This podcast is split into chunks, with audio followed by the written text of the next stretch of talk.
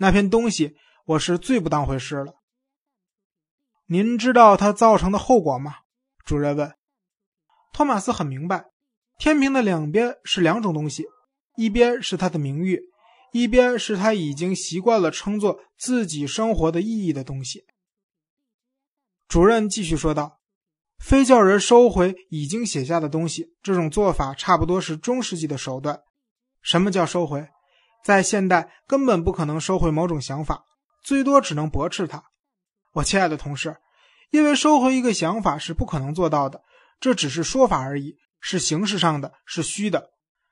我不明白您为什么就不能按他们的要求去做。在一个有恐怖力量统治的社会里，声明根本不需要承担任何实际责任，因为都是在暴力威胁下做出的声明，所以一个正直的人也完全没有必要把它放在心上，压根儿别去理会他们。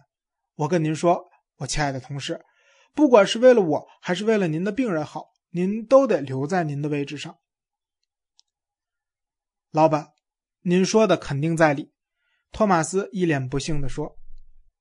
可是，主任追问道，一边努力猜测托马斯在想什么。我担心自己会感到羞愧。对谁感到羞愧？难道您这么看重身边的人，会担心他们？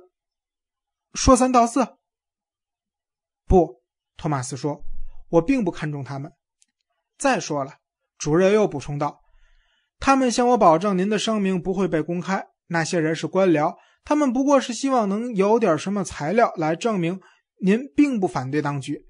这样，万一有人指责他们，让您继续留任，他们就有话可说了。他们向我许诺，您的声明将只有您和当局知道，他们不打算公开发表。”给我一个星期考虑一下吧，托马斯用这句话结束了谈话。托马斯是医院公认的最好的外科医生，私下有人已经传言，主任已经快到退休年龄，他不久就会把位置让给托马斯。所以，当有传闻说当局要求他写份自我批评的声明时，谁都不怀疑他会从命。让托马斯吃惊的，首先是他虽然从没做过什么事让人有理由这么看他，但谁都打赌说他肯定会缺德，而不是正直为人。另外，令他吃惊的是，人们认为他会缺德之后对他的反应。总的来说，我可以把他们的这种反应分为两类：第一类反应出自于曾经收回过什么东西的人，他们曾经被迫公开表示支持占领当局。或者准备这么做。这些人朝托马斯投来他以前从未遇到过的古怪的微笑，那是一种秘密同谋之间不好意思的笑，就好像两个男人碰巧在妓院相遇，微微一笑，双方都有点难为情，但同时也暗暗感到一丝快慰，因为这种不好意思是双方的，于是，在他们之间就建立了一种友好的关系。又因为托马斯从来不被认为是个因循守旧的人。所以他们就更乐意对他笑。人们以为托马斯肯定会接受主任的恩赐，这种猜测于是又成了一个证据，证明切诺将慢慢的、必然的成为其行为准则，而切诺的含义也将不再同于从前。这些人从来就不是托马斯的朋友，他心里明白，也很恐惧。一旦要求真的发表了声明，这些人就会邀请他去他们家做客。并想方设法从此频繁往来。第二类反应来自受到过迫害的那些人，他们曾经拒绝向占领当局做任何妥协，或者虽然还没有人要求他们妥协或是发表声明，但他们信念坚定，即使发生这样的事，也绝不会让步。S 大夫就是后一类中的一员，他年轻且天赋极高。一天，他问托马斯。喂，你给他们写那玩意儿了？抱歉，你说的是什么？反悔的声明呀！S 答道，他的语气中没有恶意，甚至还面带微笑。在托马斯所遇到的形形色色的微笑中，他的这一个是十分特别的，微笑中带着洋洋得意的精神优越感。你可听好了，托马斯回答：“关于我的声明，你都知道什么？你读过了吗？”没有，S 答道。那你还乱说些什么？托马斯说：“ S 还是带着他那得意洋洋的微笑说：“哎呦，谁都知道事情是怎么发生的。这种声明通常都以信的形式写给局长、部长或是别的什么人。他们承诺不将信的内容公开，以免声明者感到羞辱，是这样吧？对吧？”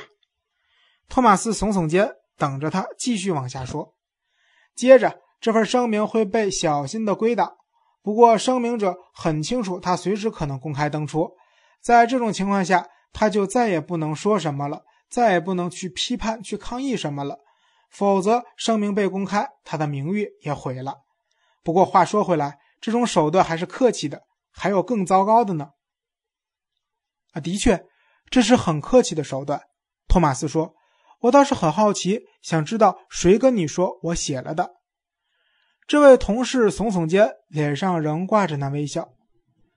托马斯明白了一件不可思议的事情：所有人都对他微笑，所有人都希望他写反悔声明，而他一旦写了，就会让所有人都乐意。第一种人高兴，是因为一旦怯懦成风，他们曾经有过的行为便再也普通不过，因此也就给他们挽回了名誉。第二种人则把自己的荣耀看作一种特权，绝不愿放弃。为此，他们对怯懦者心存一份喜爱。要是没有这些怯懦者，他们的勇敢将会立即变成一种徒劳之举，谁也不欣赏。托马斯简直不能再忍受这些笑脸，觉得到处都是，甚至觉得连街头的陌生人的脸上也都挂着同样的笑容。他开始睡不着。什么？他竟然会如此在乎这些人？才不是呢！他可不在乎他们，而是自己居然因为那些人的看法而不得安宁，这太不合逻辑了。像他这样的人，对别人的看法向来都不当一回事，怎么会被别人说三道四牵制到这种份上？对他人的不信任，在托马斯身上是根深蒂固的，这在当初选择职业时，也许就已经起了作用。他对在公众面前抛头露面的职业是排斥的。一个人一旦选择投身政界，必然十分乐意把公众视作自己的判官，并一厢情愿而又天真的认为。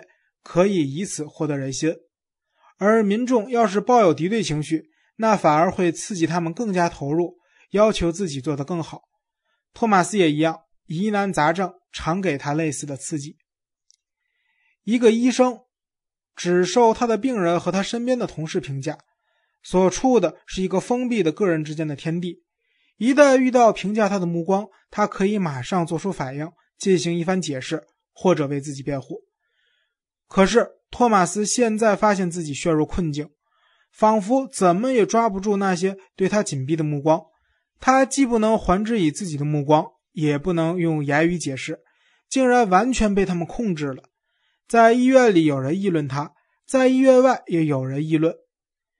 他对这些心里完全有数，但却无能为力，甚至连自己也感到吃惊。这些事情对他来说，原来是这样的不可忍受。而且将他带入如此这般的惊恐之中，大家都对他这么感兴趣，这叫他十分不舒服。那感觉就好像面对人群的挤压，又像是在噩梦中遇到一帮家伙要剥我们的衣衫。他终于去找了主任，告诉主任他一个字也不会写。主任跟他握了握手，握得比平时。